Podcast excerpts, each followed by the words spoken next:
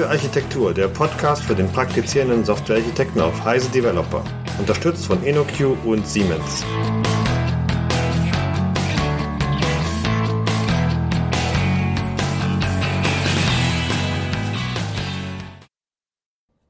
Liebe Zuhörerinnen und liebe Zuhörer, herzlich willkommen zur neuen Ausgabe des Software Architektur Podcasts von Heise Developer.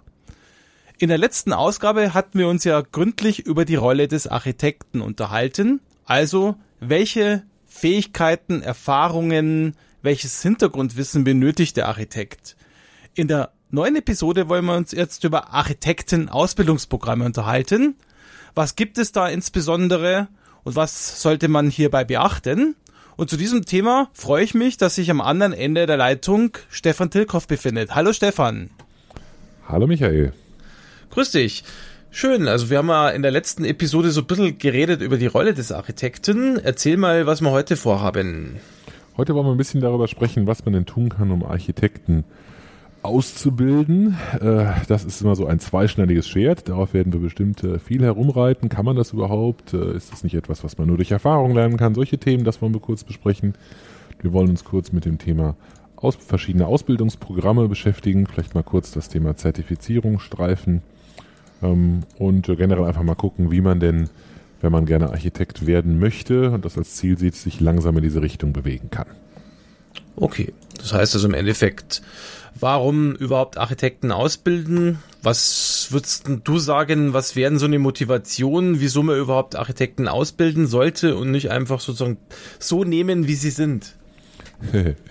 ähm, ich glaube, es gibt verschiedene Gründe dafür. Also das eine ist, dass man, das haben wir ja in der letzten Episode ja, glaube ich, schon sehr lange ähm, diskutiert, dass man unmöglich ähm, alles wissen kann. Und umso mehr gilt natürlich auch, dass man nicht ähm, all das, was man möglicherweise wissen sollte, alles durch persönliche Erfahrungen erlernen kann. Natürlich ist das am allerbesten. Nichts prägt sich so sehr ein wie irgendetwas, was man im Projekt tatsächlich ähm, erlebt hat, ausgeübt hat, wo man mit irgendeiner Technologie, mit irgendeinem Ansatz, irgendeinem Paradigma entsprechende Erfahrungen gesammelt hat, auch negative Erfahrungen gesammelt hat und danach einfach weiß, wie das geht. Das gleiche gilt für Prozesse und andere Elemente auch. Man kann das eben nicht mit allem. Ansonsten würd, würden wir uns alle erst Architekten ja. nennen, wenn wir ins Rentenalter kommen. Ähm, und darum ist es durchaus lohnenswert, so wäre zumindest meine, meine Interpretation des Ganzen, ist es durchaus lohnenswert, in bestimmten Bereichen konkrete Ausbildung zu betreiben. Wie siehst du das denn? Siehst du das genauso oder was ist deine Ich sehe es genauso, weil ich sehe es äh, eher aus der Siemens-Brille, weil wir wie andere Firmen, ich bin ja auch in anderen Firmen wie Audi zum Beispiel unterwegs oder ähm, verschiedenen Unternehmen, also ich habe nicht nur die Sicht von, von Siemens, sondern ich sehe halt, dass auch so Firmen, die jetzt normalerweise Blech produzieren, also zum Beispiel irgendwelche Züge oder Kraftwerke oder Tomographen, was auch immer, dass dort, obwohl man es vielleicht gar nicht sich äh, denken würde, eine ungefähr 60-prozentige oder sogar höhere Abhängigkeit des Umsatzes von Software besteht. Und so kann man sich natürlich ausrechnen, was passiert, wenn Architekten nicht entsprechend ausgebildet sind und vielleicht ihre Aufgabe nicht gut erledigen. Gerade in größeren Projekten ist das zum Beispiel relevant. Dann können dadurch natürlich entsprechende Fehlkosten daraus resultieren. Und es wird so ziemlich teuer. Habe ich eigentlich auch schon bei uns erlebt, wie teuer das werden kann. Es kann schon in die, sag ich mal, mehrere Dutzend Millionen Euro gehen. Mhm. Bei großen Firmen zumindest. Von wem ist dieser Spruch noch? Uh, if you think good architecture is expensive, try bad architecture. Ah, von Brian Foot und Joe Joda, die haben das mal gesagt, genau. Das ja. finde ich auch nicht schlecht, diesen Spruch. Oder auch Grady Butch haben wir ja, glaube ich, auch schon öfters erwähnt, äh, ist eigentlich alles, was teuer zu ändern ist, ist Architektur. Und dementsprechend sollte man natürlich die Architektur entsprechend äh, gut bauen. Mhm. Okay, also ich glaube, über die Bedeutung von Architektur haben wir letztes Mal schon lange gesprochen und man könnte natürlich sagen, wenn die Architektur so wahnsinnig entscheidend ist, dann sind Architekten es natürlich auch und dann ist es natürlich auch naheliegend, über Architektenausbildung zu sprechen. Teilst du denn einige dieser Kritikpunkte, die Leute normalerweise an Architektenausbildungen im Allgemeinen haben? Also ich teile es insofern nicht, weil wir haben, ich bin ja selber mit äh, sozusagen Verursacher von solchen Ausbildungsprogrammen. Wir haben es allerdings eben in einem einer Firma gemacht und äh, eben quasi dort angepasst. Und aus den Rückmeldungen, also wir haben ja für Siemens das gemacht und haben dann Rückmeldungen von allen möglichen Mitgliedern des Vorstandes gekriegt, ob es Automatisierungstechnik oder Medizintechnik ist. Da kam eben zurück, äh, dass diese Ausbildungsprogramme, die wir gemacht haben, weil es eben sehr, sag ich mal, ähm, durchgehend waren, schon entsprechend gute Resultate geliefert haben. Also ich habe jetzt quasi nur positives Feedback bekommen, was jetzt äh, unsere Ausbildungsprogramme betrifft. Natürlich kann man immer sagen, also Zertifizierung, was heißt Zertifizierung? Ich gehe da mal drei Tage auf den Kurs und dann bin ich äh, zertifizierter Architekt.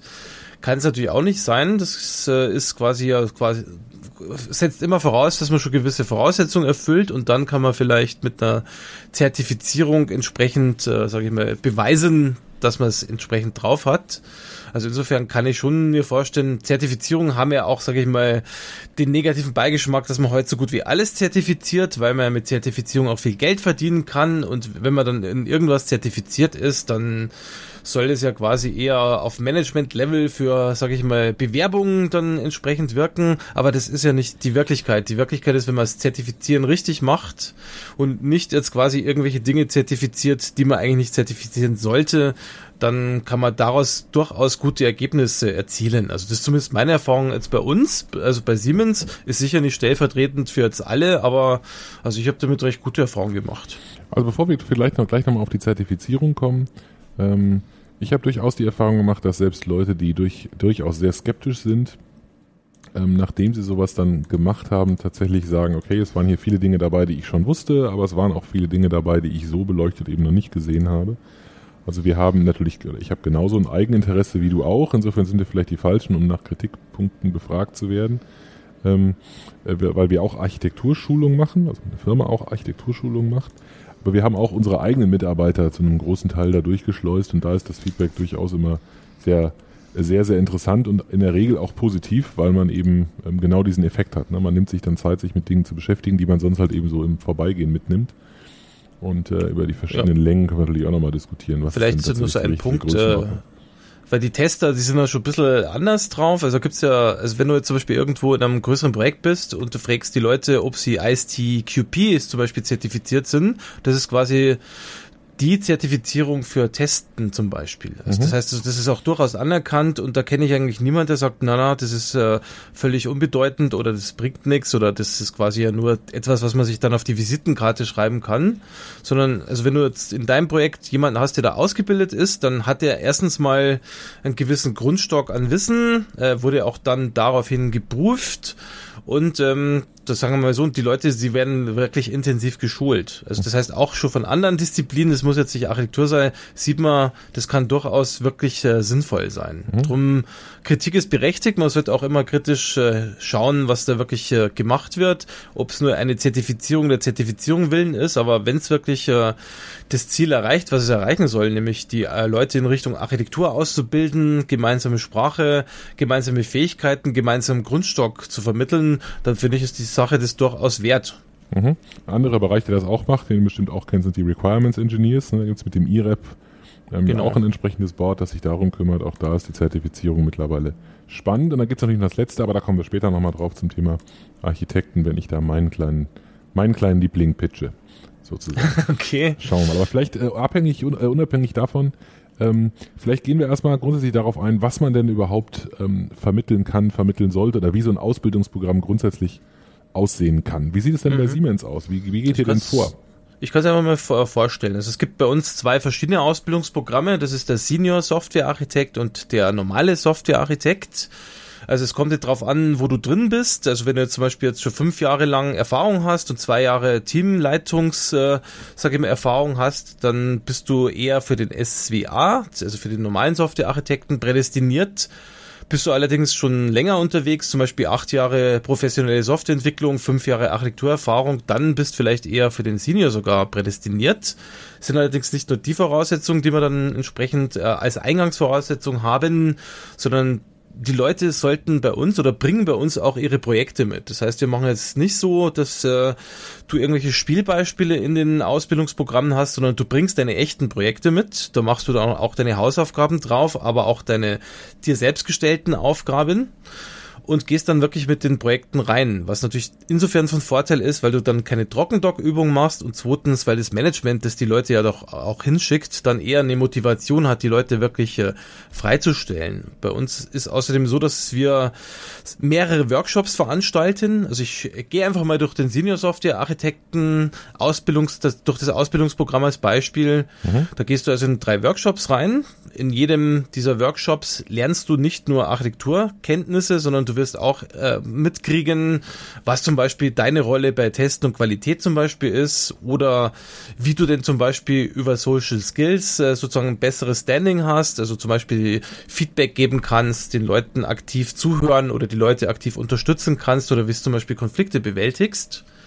Du lernst aber auch zum Beispiel, wie deine Schnittstelle zum Requirement Engineering ist, wie du zum Beispiel auch Planungen machst, äh, irgendwelche Aufwände zum Beispiel abschätzt oder auch so Dinge wie zum Beispiel internationale Kulturen, weil wir sind ein größeres Unternehmen und da gibt's relativ viele Fallstricke, wenn du zum Beispiel irgendwo mit anderen Kulturen zu tun hast. Also jetzt, egal ob jetzt Indien, USA, England, wie auch immer, da kann man ziemlich viel, sag ich mal, falsch machen. Und deswegen ist bei uns der Ansatz, den Leuten wirklich all diese Punkte zu vermitteln und nicht nur sich auf Architektur äh, sozusagen festzulegen. Du gehst also hier mit 13, 14 Leuten in diese Workshops rein, die sind ungefähr so im zwei bis drei Monats Abstand und musst aber zwischen den Workshops, äh, wo du ja auch so diese, sage ich mal, Wissensvermittlung erhältst, äh, auch Aufgaben an deinem Projekt entsprechend machen. Das können ja so Hausaufgaben sein, die die Trainer aufgeben. Das können aber auch zum Beispiel dir selbst gestellte Aufgaben sein. Du kannst da auch Unterstützung von den anderen Teilnehmern holen. Das nennen wir dann Peer Sparing. Das heißt, es ist relativ aufwendig, aber dadurch eben kompensiert, dass man das eben wirklich am konkreten Projekt macht.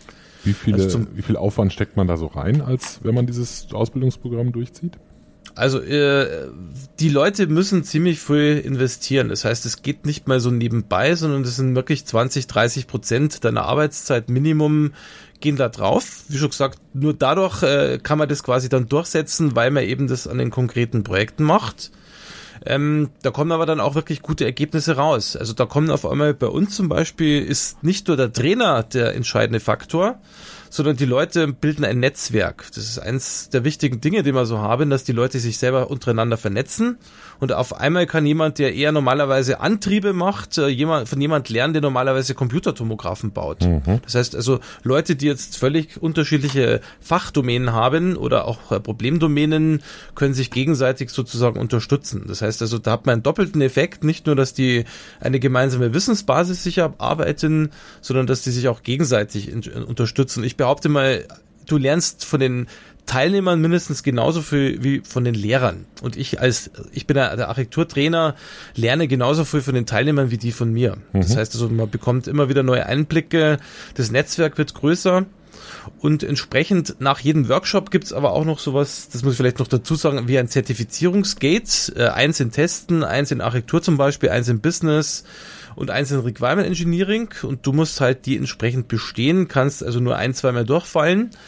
Ähm, wenn du durchfällst, kannst du nochmal wiederholen, aber es gibt dann natürlich Grenzen und am Schluss äh, von den ganzen Workshops gibt es zumindest beim Senior Architekten noch einen sozusagen ein Social Gate, das heißt, da wirst du überprüft, ob du auch von den Kommunikations- und von den Social Skills bestehen kannst. Also wenn du die beste technische Ahnung hast, aber nicht in der Lage bist zu kommunizieren, oder auch mal selber das äh, Zepter in die Hand zu nehmen oder auch entsprechend äh, Verantwortlichkeit zu zeigen, dann hast du da relativ schlechte Karten. Drum versuchen wir auch in Interviews, die Leute müssen sich quasi bewerben für den Kurs.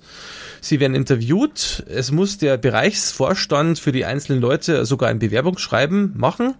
Das Ganze ist auch offiziell bei uns in die Human Resources äh, eingebaut. Das heißt, es kommt in den offiziellen, sage ich mal, in den offizielle Personalakte rein. Es ist quasi wie ein Förderprogramm. Und die Leute sollen auch, wenn sie zurückkommen, entsprechend höhere Verantwortung bekommen. Damit das passiert, haben wir noch zusätzlich als Ergänzung jetzt ein sozusagen ein Ausbildungsprogramm für die Entwicklungsleiter gemacht oder für die R&D-Manager, damit die eben entsprechend auch gut mit den Leuten umgehen, wenn die jetzt von den Kursen kommen und damit die auch wissen, wie sie ihre Leute entsprechend fördern können. Mhm. Vielleicht mal nur mal als Überblick, was vermitteln wir da für Wissen? Also für den SSWA, für den Senior gehen wir dann eher in den Bereich Produktlinien rein oder Plattformen, weil die bauen meistens zum Beispiel so Geschichten wie Tomographen oder meinetwegen ganze Portale für Automatisierungstechnik oder die neuen ICX, also die Züge. Das heißt, das sind ja dann Produktlinien und Plattformen die ja dann, äh, sage ich mal, relativ äh, businesskritisch sind, weswegen wir schon darauf Wert legen, dass die Leute auch in der Lage sind, solche Systeme zu bauen. Das heißt also, der SSWA, der Senior, ist eher produktlinienorientiert und plattformorientiert. Der normale Softwarearchitekt ist es nicht. Und wir haben auch im Prinzip in dem Senior-Programm eher die Leute drin, die also wirklich in den großen Projekten drin sind oder zumindest in den mittleren Projekten, die also irgendwelche Smart Grid-Infrastrukturen bauen oder wirklich Großsysteme ähm, während wir in den normalen Software-Architekten-Ausbildungsprogrammen Leute drin haben, die eher kleinere oder auch mittlere Projekte haben. Das heißt also, das ist schon äh, auch ein aufeinander aufbauendes, sag ich mal, Trainingsprogramm. Wenn du im SWA warst, dann kannst du nach drei, vier Jahren, wenn du dafür geeignet bist, auch den SSWA machen. Aber wir rechnen für Siemens weit zum Beispiel mit 150 äh, Senior Software Architekten überhaupt, von denen es jetzt im Augenblick vielleicht 70 gibt. Und von den Software-Architekten rechnen wir mit 400, 500. Das heißt, mhm. also, das ist nicht so, dass jetzt jeder Entwickler oder jeder Key-Developer irgendwann mal SSWA oder SWA werden soll, also zertifiziert werden soll, sondern es ist durchaus so, dass es nur eine begrenzte, sage ich mal, Anzahl ist, die sich wirklich dafür interessiert oder auch dafür eignet. Mhm. Okay. Ich, ähm, habe ich jetzt so einen guten ein, Überblick ja, gegeben? Das war, das war, sehr interessant. Über was für einen Zeitraum läuft das Ganze dann? Also, also der normale Softwarearchitekt äh, über sechs, sieben Monate und der, sag ich mal, SSWA, der Senior Softwarearchitekt, läuft ungefähr über acht, neun Monate. Also eher neun Monate das sind also drei Workshops, ein Abschlussworkshop wo dann die Leute sozusagen mit dritter Schlag in das Netzwerk der anderen Vorhergänger oder vorhergehenden Architekten aufgenommen werden. Das heißt, es sind dann also so im Schnitt sieben bis neun Monate, kann man sagen. Mhm. Okay. Ja, fand ich, äh, fand ich sehr, sehr spannend. Du bist ja aber auch in einem Programm, das eher, sag ich mal, nicht nur für eine Firma ist, sondern quasi jedem zur Verfügung steht. Kannst du vielleicht von deinem oder von dem, äh, sag ich mal, Zertifizierungsprogramm, für das du dich äh, eher verantwortlich zeigst oder wo du mitgemacht hast, äh, ein bisschen Überblick geben? Genau, also ganz wichtig, ich habe da nur mitgemacht, bin keinesfalls da der alleinig Verantwortliche. Ähm, das Ganze stammt so ein bisschen aus der, oder ist inspiriert durch die gleiche Idee wie bei äh, dem von dir schon erwähnten ISTQB bzw. IREP, also den jeweiligen Boards die ähm, die entsprechende Zertifizierung und Ausbildungsprogramme für die Tester bzw. Requirements Engineers definieren. Ähm, und wir sind da eigentlich sehr ähnlich organisiert. Da muss ich vielleicht jetzt ein bisschen die Organisation erklären. Da gibt es einen unabhängigen Verein, ähm, in dem man, äh, in dem nur Personen Mitglieder werden können. Ähm, also nur, äh, also nur Personen können Mitglieder werden, die auch tatsächlich abstimmen über die Richtung, die der Verein nimmt. Ähm, mhm. und ähm, äh, zusätzlich gibt es dann noch Fördermitglieder. Das sind Firmen, die da Mitglied sind, die aber hauptsächlich äh, ein bisschen Geld bezahlen. Ähm, und ähm, dieser Verein, der definiert einen Standard oder mehrere Standardlehrpläne ähm, für Ausbildungsprogramme und er definiert ein Zertifizierungsprogramm und entsprechende Prüfungsfragen auf verschiedenen Levels. Und der Verein heißt äh, ISAQB, das diese etwas unhandliche Abkürzung steht für International Software Architecture Qualification Board. Also das andere, IREP und ISTQB ist auch immer so so Qualification Board. Und der Verein äh, definiert im Prinzip das, was äh, bei so einer Ausbildung, bei so, einem, bei so einem Lehrgang vermittelt werden soll und er definiert vor allem einen Haufen von Prüfungsfragen, mit denen das danach dann eben äh, abgeprüft werden kann. Diese Zertifizierung, also diese Prüfungen, die dann mit einer Zertifizierung, wenn man sie denn besteht, ähm, abgeschlossen werden, werden nicht vom Verein durchgeführt, sondern von unabhängigen Zertifizierern, die wiederum auch keine Schulung anbieten dürfen. Also der Verein macht selber keine Schulung und macht keine Zertifizierung. Die Zertifizierer machen selber auch keine Schulung, sondern eben nur diese Zertifizierung. Und dann gibt es ein, eine Reihe von, äh, von Unternehmen, unter anderem eben auch die InnoQ, also das Unternehmen, bei dem ich beschäftigt bin, die halt ähm, Ausbildung anbieten. Wenn man so ein, also ob, je, nach, je nach Level ist es so, ob man so einen Kurs gemacht hat oder nicht, man kann zu der Zertifizierung gehen und sich dann entsprechend äh, zertifizieren lassen. Die meisten Leute besuchen so eine Schulung vorher, ist aber keine zwingende Voraussetzung, zumindest nicht beim ersten Level. Ähm, und zu diesen Levels muss ich auch was sagen. Also wenn ich jetzt äh, das vergleiche mit dem Programm, was du gesagt hast, sind wir einige, einige Ebenen darunter ähm, angesiedelt. Vom Anspruch, von der Länge, vom Aufwand, was klar verständlich ist, weil ich vermute, wir hätten es nicht so leicht, neunmonatige Ausbildungsprogramme auf dem externen Markt zu verkaufen.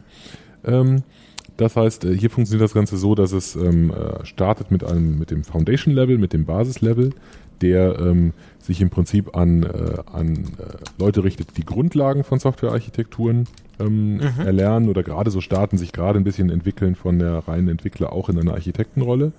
Der Foundation Level wird bei uns auch sehr gerne genommen von äh, Unternehmen, die vor allem ein bisschen Architekturwissen mit vermitteln wollen. Also jetzt nicht unbedingt ähm, Architekten ausbilden, die danach in einem, äh, in einem Projekt von 250 Personenjahren jetzt die Gesamtarchitektur verantworten, sondern eher so für kleine und mittlere Systeme. Der Grundlagenlevel, mit dem haben wir angefangen, gibt den Verein noch nicht Aha. so wahnsinnig lange, aber von diesen äh, Foundation-Level-Zertifizierungen ähm, haben, hat der Verein insgesamt, weiß nicht, knapp unter 1000 oder so, ähm, tatsächlich schon zertifiziert.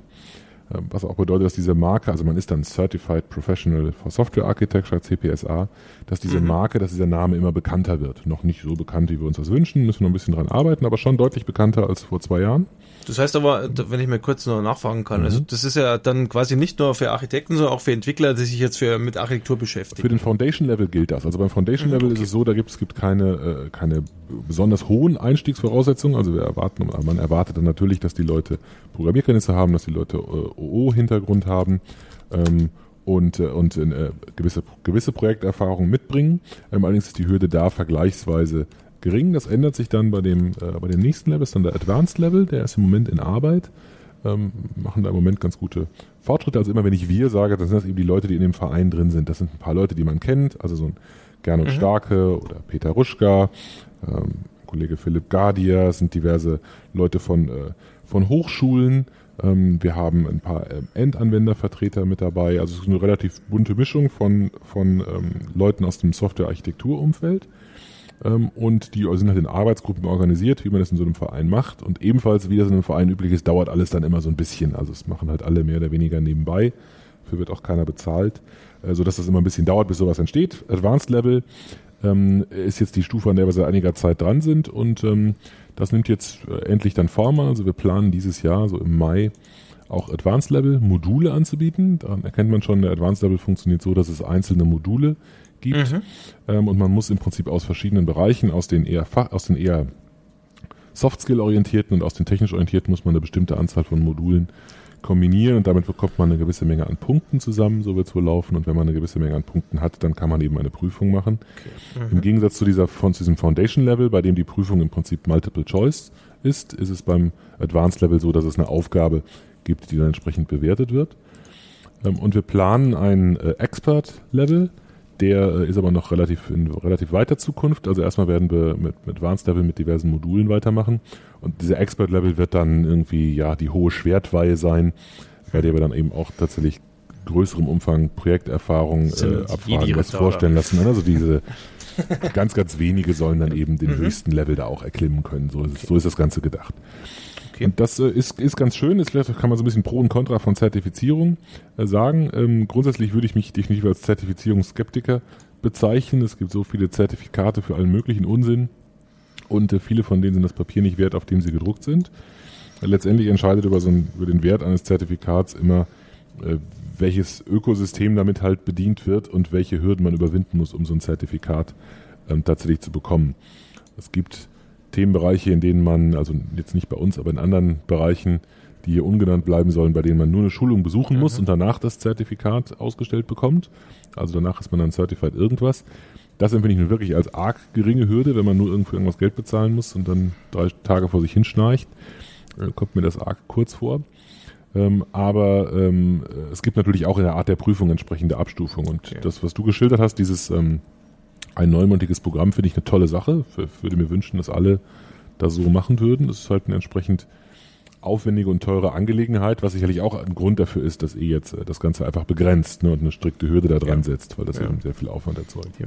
Ich weiß, das Problem ist, äh, wir stellen ja auch Zertifizierungsfragen und die sind ja auch wieder projektspezifisch. Das heißt, es ist ein mhm. relativ hoher Aufwand Wahnsinnig auch für den Aufwand, Trainer oder Assessor, dann ja. wirklich die Antworten rauszufiltern. Ja, insofern gibt es ja für eine externe, externe Organisation noch ganz harte äh, äh, Marktgründe, sowas zu limitieren, weil einfach je aufwendiger die Prüfung auch ist, umso teurer muss sie mhm. natürlich auch werden. Und wenn ich mich irgendwo zertifizieren lassen möchte und dafür, ich weiß auch nicht, 10.000 Euro bezahlen soll, dann äh, wird mich das erstmal abschrecken. Also irgendwie Richtig. muss ich das halt die Waage halten.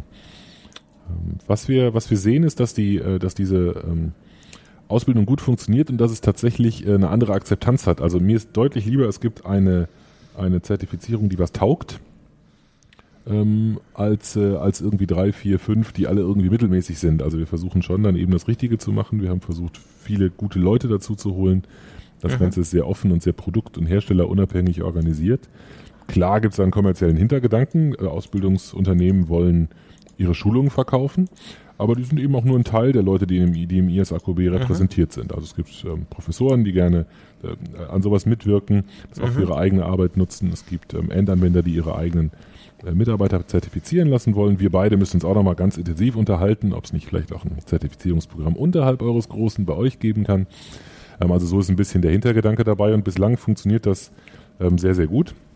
Vielleicht um so einen kurzen Einblick zu geben, was wir da drin denn machen, also in diesem Foundation-Level, was kann man sich da vorstellen? Das ist in der Regel dann eine viertägige Schulung, die man macht. Also ich höre schon die Aufschreie. Natürlich kann man nicht in vier Tagen äh, als Software alles lernen, was man zum Softwarearchitekt braucht, aber so ist es ja auch nicht gedacht. Ne? Es ist als Auffrischung gedacht und als ähm, Fokussierung auf die Dinge, dass man genauer weiß, womit man sich vielleicht nochmal näher beschäftigt. Ähm, und was wir behandeln, sind äh, neben Grundbegriffen ähm, von Softwarearchitekturen die ähm, die Beschreibung und Kommunikation. Wir haben das in der letzten Folge schon ein bisschen diskutiert. Wir halten es für außerordentlich wichtig, dass man seine Architektur eben entsprechend dokumentieren kann, ähm, dass man dafür die geeigneten Mittel kennt. Äh, wir haben einen sehr großen Block zur eigentlichen Entwicklung von Softwarearchitekturen. Also wie komme ich denn dahin? Wie kann ich das Ganze machen? Äh, mit welchen, mit welchen Maßnahmen kann ich mich sozusagen langsam in die Richtung bewegen, dass ich irgendwann tatsächlich eine ordentliche Softwarearchitektur habe? Wir haben einen, Block zur Architektur und Qualität. Architekturbewertung ähm, spielt da eine Rolle. Wir haben einen kleinen Block zu Werkzeugen, das geht, gerät in der Regel immer relativ, fällt immer relativ kurz aus. Und dann gibt es noch je nach Anbieter äh, eine oder mehrere Beispiele, die unterschiedlich tief behandelt werden. Viele Anbieter bieten auch Inhouse-Schulungen an, bei denen man dann äh, auch auf die konkreten Themen halt äh, eingeht. Mhm. Und ähm, also ich, ich freue mich extrem auf den Advanced Level. Ich finde diesen Foundation Level gut und ich habe jetzt ein paar Mal selber Schulungen durchgeführt und krieg, bekomme Feedback von meinen, von meinen Kollegen, die das auch machen, von den Schulungsteilnehmern. Auch diejenigen, die manchmal damit drin sitzen, wo man sich fragt, warum um Gottes Willen sind die in einer Foundation Level Schulung? Ähm, das sind erstens die, von denen man selber auch noch was lernt, aber unabhängig davon sagen auch die danach, es war wirklich gut, dass man sich mal ähm, isoliert mit dem Thema beschäftigt hat, weil einem einfach dann Dinge klar werden, wenn man sie nochmal auf den Punkt bringt und in so einer Runde bespricht. Wie viele Leute, kann ich mir vorstellen, habt ihr da schon sozusagen oder bringt ihr da so durch im, im Schnitt pro Jahr oder pro, sag ich mal, wie viele Kurse gab es da schon? Also ist das, also ich glaube, das hat ja schon noch relativ etabliert. Genau, ich habe es vorhin gesagt, also ich glaube, wir haben, ähm, das auch irgendwo nachgucken, wir haben im letzten Jahr, glaube ich, knapp unter 1000 Leuten zertifiziert. Okay. Das ist also schon eine, eine erkleckliche Summe. Ähm, wir sind, bemühen uns auch dann, also der Verein macht halt mit dem Geld, was er, was er einnimmt. Der Verein nimmt nur Geld ein durch, durch ähm, Lizenzgebühren, mit dem, damit macht er ein bisschen Marketing, um das eben, äh, um das eben wiederum bekannter zu machen, also so ein bisschen das Ganze in so einen positiven Zirkel reinzubringen. Deswegen sind wir mal mit Ständen versehen und haben ISAQB Architekturtage organisiert im vergangenen Jahr. Also es gibt da so diverse Aktivitäten, die wir betreiben, das Ganze populär zu machen. Und ähm, wir sind jetzt nicht darauf aus, wahnsinnig viele Mitglieder im Verein zu haben. Also da gibt es kein Ziel, dass wir irgendwie 1000, 2000 Mitglieder haben wollen, sondern wir wollen äh, Mitglieder im Verein haben, die tatsächlich auch mitarbeiten.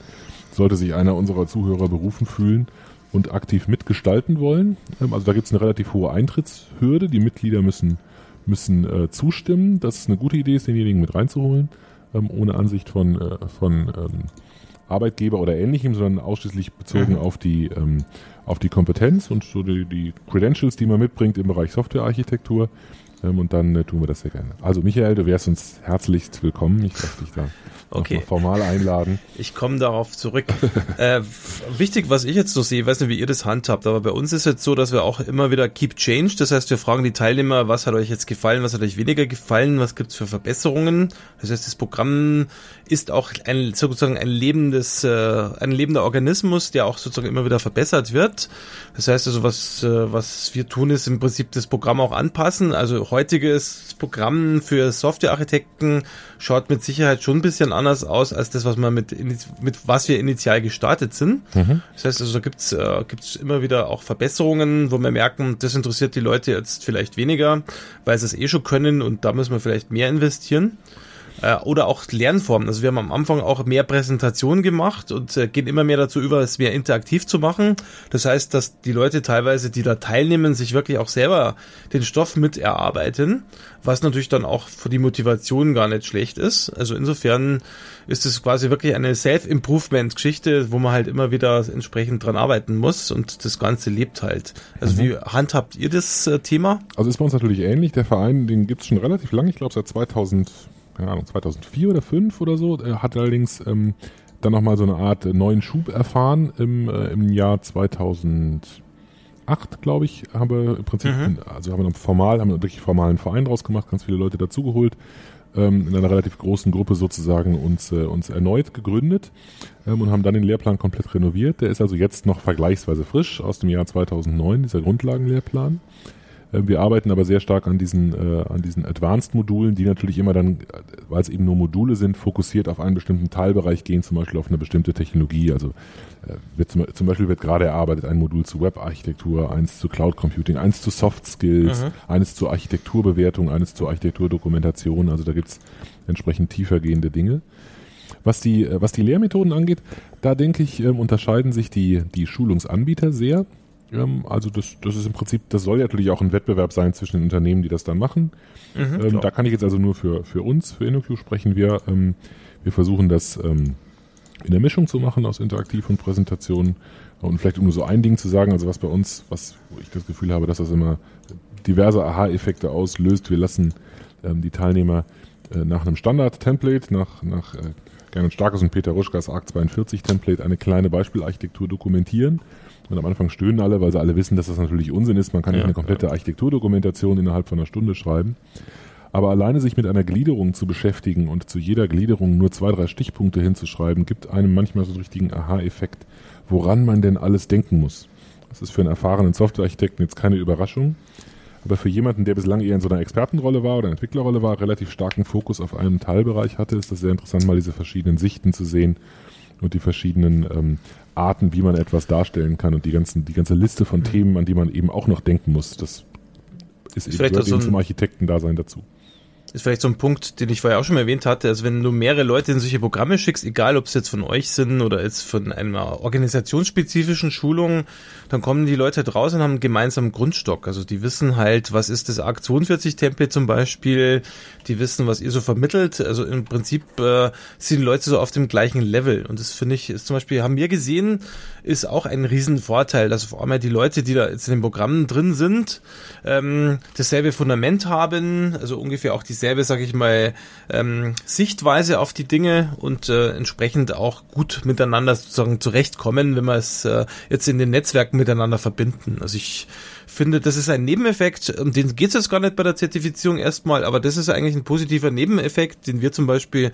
von vornherein äh, quasi dann äh, an, erzielen wollten, dass die Leute eben Netzwerke bilden, gemeinsame Sprachen haben, dass dann auf einmal Architekten in selben Projekten oder auch in unterschiedlichen Projekten zusammenkommen, die auf einmal dann wissen, wie man Architekturreife nach ATEM oder wie auch immer durchführt und entsprechend halt äh, diese ganzen sag ich mal, Mechanismen kennen und auch wirklich äh, gut miteinander harmonieren können. Mhm. Wobei, wobei das natürlich bei euch da was anderes, anderes ist als bei uns einfach aufgrund der Dauer. Ne? Also richtig, in der Zeit, da kann man natürlich andere persönliche Verbindungen aufbauen. Bei uns äh, Netzwerken die Leute natürlich auch, aber sicherlich nicht in diesem Umfang der sich bei euch da ja, klar. Ähm, ergibt. Immer drum so würde ich sagen, also ich finde beide Arten von Programmen eigentlich gut. Also zum einen natürlich das, was ihr so anbietet, äh, quasi für die Öffentlichkeit, aber auch wenn du zum Beispiel eine größere Organisation hast, wo relativ viele größere Projekte oder auch viele Projekte stattfinden, äh, dass man auch sich wirklich überlegt, wenn es eine softwareintensive Organisation ist, äh, ob man jetzt sozusagen selbst für die eigenen Zwecke ein entsprechendes Programm aufbaut. Mhm. Was natürlich auch mit zum Beispiel Programmen wie dem euren ja, als Einstiegslevel zum Beispiel oder auch als, sage ich mal, weiteres Level durchaus sinnvoll kombinierbar ist. Genau, machen viele. Also es gibt natürlich von allen Anbietern Inhouse-Schulungen, die dann eben spezifisch auf die Bedürfnisse zugeschnitten sind und äh, klar, da, da lassen sich alle sehr gerne mit Geld bewerfen. Dazu zählen wir natürlich auch. Völlig klar. Die ähm, die, die Variante, die ihr da wählt, finde ich äußerst interessant, weil sie eben stark zeigt, dass ihr dem Ganzen einen sehr, sehr starken Fokus gibt. Also mit ihr meine ich jetzt Siemens, ne, dass ihr dem Ganzen einen sehr starken Fokus ja. gibt. Ähm, ich hätte gedacht, es wären mehr Leute bei euch. Also da bin ich jetzt doch ein bisschen ähm, auf den Boden der Tatsachen zurückgeholt. Aber es ist natürlich auch klar bei dem Aufwand, der da drin steckt. Ähm, Ich meine, es sind auch die Eintrittsbedingungen in das Programm sind entsprechend hoch. Äh, es ist auch besonders äh, nicht so wenig Geld, was die Firma da investiert, wie man sich vorstellen kann. Mhm. Ähm, und äh, bei uns war der Vorteil, muss man wirklich sagen, dass da der Vorstand äh, von sich aus gesehen hat, da gehen Projekte schief, weil eben Probleme entstehen und die Probleme konnte man dann feststellen, kommen aufgrund der Architektur zustande und aufgrund der, sage ich mal, nicht vorhandenen Architektenausbildung und dann war quasi das äh, im Prinzip äh, relativ gut von dem Vorstand unterstützt. Also bei uns ist wirklich das höchste Management wirklich voll dahinter und gibt dann auch entsprechendes Feedback und das Feedback ist auch noch sehr positiv.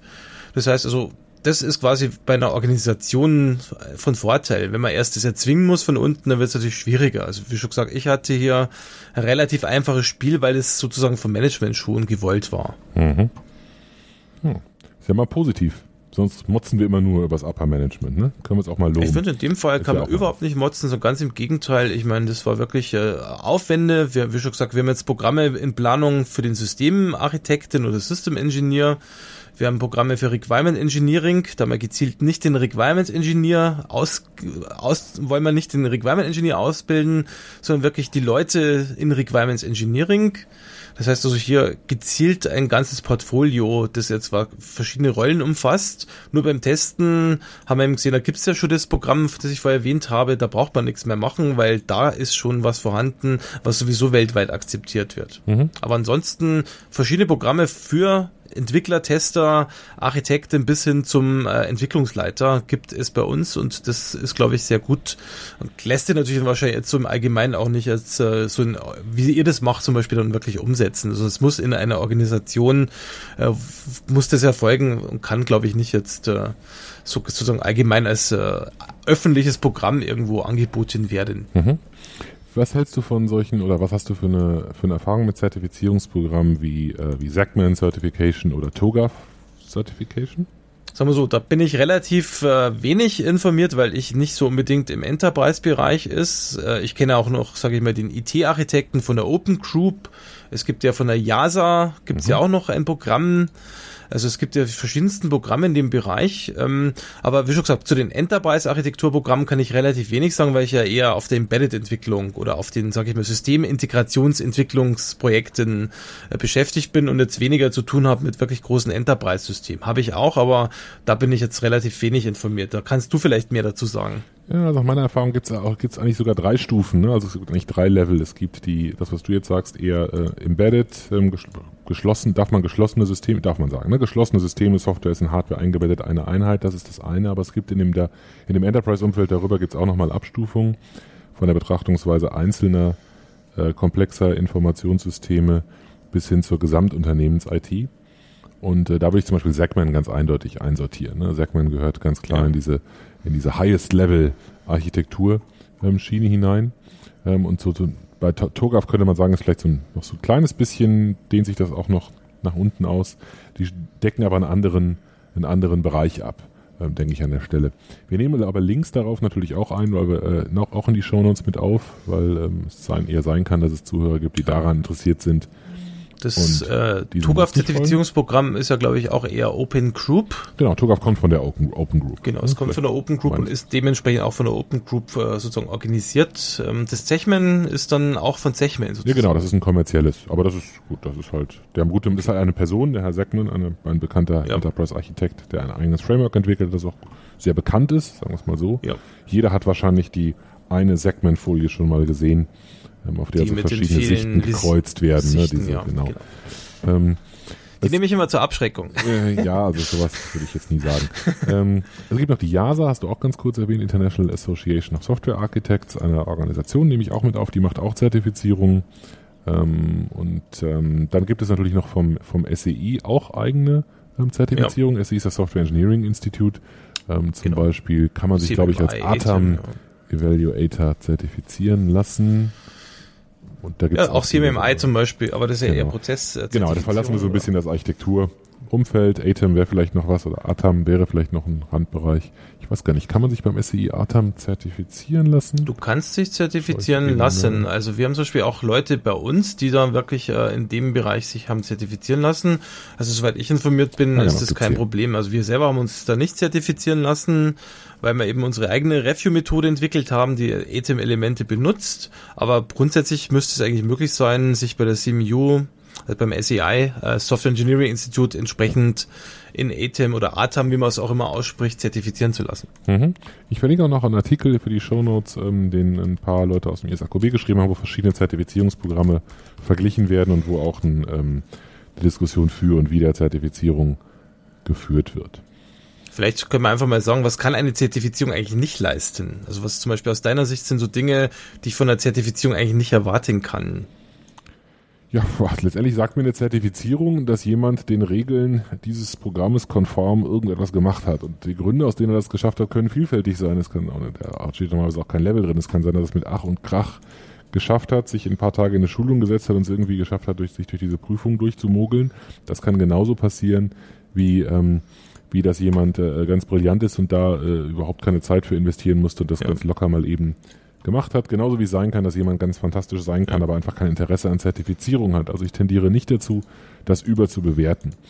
Ich, ich meine, das Problem, was man bei Zertifizierung halt immer hat, wenn Leute reingeschickt werden, die gar nicht wollen äh, und mit der Erwartung, die machen jetzt mal in, in, kurzer Zeit drei, vier Tage Kurs oder auch ein paar Monate Kurs und sind dann die entsprechenden Experten auf der Architekturebene ohne dass man wirklich äh, berücksichtigt, dass man natürlich entsprechende Erfahrung und Vorwissen natürlich braucht. Genau, das Oder auch sowieso, so Geschichten wie Kommunikationsfähigkeit. Ja, ja, sowieso. Gut, da kann man jetzt überlegen, womit man was noch irgendwie äh, ähm, ähm, bestätigen kann, aber generell gilt das äh, natürlich, dass man sich nicht darauf alleine verlassen kann. Ich, ich empfinde das eher, ich empfinde so eine Zertifizierung eher als ein, als ein Qualitätssiegel für das, äh, für das Ausbildungsprogramm, genau. als für die Person, die durch das Ausbildungsprogramm Richtig. durchgekommen ist. Weil alle, dazu zählt wir jetzt, aber auch sämtliche anderen Vereine und Anbieter, die sowas machen, alle setzen gewisse Maßstäbe an die Qualität der, der Anbieter, die dann eben dieses, diese Zertifizierung oder Ausbildungsprogramme nach diesem Zertifizierungsmuster äh, machen dürfen. Mhm. Ähm, das muss auch nicht heißen, dass die gut sind. Kann natürlich auch Zertifizierungen geben, die gar nichts bedeuten. Ähm, und letztendlich ist das eine, eine Qualität, die dann, wo ich dann tatsächlich an die Kräfte im Markt glaube. Ne? Wenn die Zertifizierung nichts ja. taugt, dann wird es früher oder später bekannt und dann nimmt keiner das mehr ernst und dann will auch keiner mehr diese Schulungen besuchen. Meine, was ein Problem wenn es andersrum ist, läuft, wenn eine Zertifizierung, wenn man feststellt, dass Leute, die da durchgelaufen sind, die Ausbildungsprogramme, die danach gehen, tatsächlich was taugen, dann ist das wiederum gut für, für alle Beteiligten. Ich meine, was, was vielleicht ein Problem ist, äh, hatten, wir hatten auch bei Siemens die Diskussion, machen wir die ganzen Zertifizierungen mit äh, Verfalldatum oder nicht? Haben wir uns dagegen entschieden, machen aber im Prinzip dann immer wieder ein Networking von den Leuten, wo sich die Leute erstmal gegenseitig befruchten in neuen Themen, die für sie relevant sind, meinetwegen Cloud Computing oder was auch immer relevant ist an der Stelle.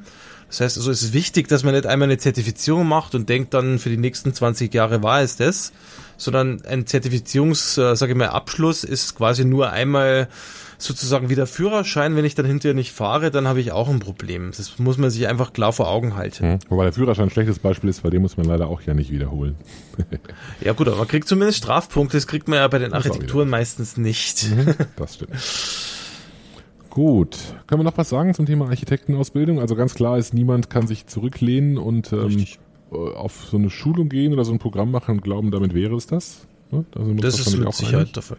Genau, da sind wir uns auf jeden Fall einig und ich glaube, wichtig ist halt, also ich finde die Zertifizierung allein schon wegen der anderen Leute, die ich da kennenlerne, wichtig oder solche Programme wichtig und richtig und allein schon wegen dem Netzwerk, das ich mir da aufbaue, dass ich einfach andere Leute kennenlerne, die vielleicht dieselben Probleme haben oder die Probleme, die ich habe, schon gelöst haben. Und es gilt nicht nur für irgendein Siemens-Programm, das über neun Monate geht, sondern mit Sicherheit auch für das Programm, das ihr da macht, wo man auch vielleicht nur in vier Tagen, aber immerhin mit anderen Leuten zusammen ist und damit auch vielleicht mal so gegenseitig äh, so mal ein bisschen sich informieren kann oder auch mal gegenseitig auch ein Netzwerk bauen kann, wenn man ja dort Leut Leute kennenlernt. Mhm. Wie, wie der Standardspruch bei den Konferenzen auch ist, ne? der spannendste Teil der Konferenz findet im Flur statt. So ist genau. es vielleicht da manchmal auch. Genau. genau. Gut, ähm, ich denke, das waren schon ganz gute abschließende Worte, oder? ja, ich würde auch sagen, weil wie schon gesagt, es gibt noch viele andere Zertifizierungsprogramme. Wir haben jetzt ja nur mal zwei, zwei Beispiele dafür äh, vorgestellt. Mhm. Die sind jetzt äh, nicht unbedingt repräsentativ, aber auf der anderen Seite durchaus mal so Beispiele, ähm, die, die funktionieren aus meiner Sicht. Und insofern sollte sich jeder mal überlegen, wenn er an sowas Interesse hat äh, oder auch eine Firma, die zum Beispiel sich denkt, unsere Architekten benötigen eine Ausbildung, ob er nicht in die eine oder andere Richtung dann in Zukunft äh, fährt. Alles klar. Gut, Michael, dann, dann würde ich sagen, sind wir durch soweit, ne? Genau, würde ich sagen. Und vielleicht kommen ja noch Fragen hinterher von den Hörern. Mhm. Bin ja schon mal drauf gespannt. Oder auch Meinungen, hm, vergiss Zertifizierung oder nö, ist gut. Also da sind wir echt, äh, wären wir echt froh, wenn wir Rückmeldungen kriegen würden. Wie immer an äh, Softwarearchitektur mit ou.heise.de oder als Kommentar im, im Heise-Forum. Habe ich das gerade tatsächlich gesagt? Ja, habe ich tatsächlich gesagt. Oder als Kommentar im Heise-Forum. Wir sind genau. sehr gespannt auf das Feedback. Wir lesen alles, versprochen. Okay, dann in dem Sinne, schönen Abend. Auch so, bis dann, Michael. Tschüss. Tschüss. Vielen Dank für das Herunterladen und Anhören des Software Architektur Podcasts. Er wird produziert von Michael Stahl, Stefan Tilkoff und Christian Weyer und ist gehostet auf dem Heise Developer Channel unter heise.de slash developer slash podcast. Die Betreiber freuen sich über jegliches Feedback sei es als Kommentar auf der Webseite, via E-Mail oder als MP3 aufgenommenes Audiofile bzw. als Anruf auf der dafür vorhandenen Voicebox. Kontaktmöglichkeiten finden sich auf der Webseite.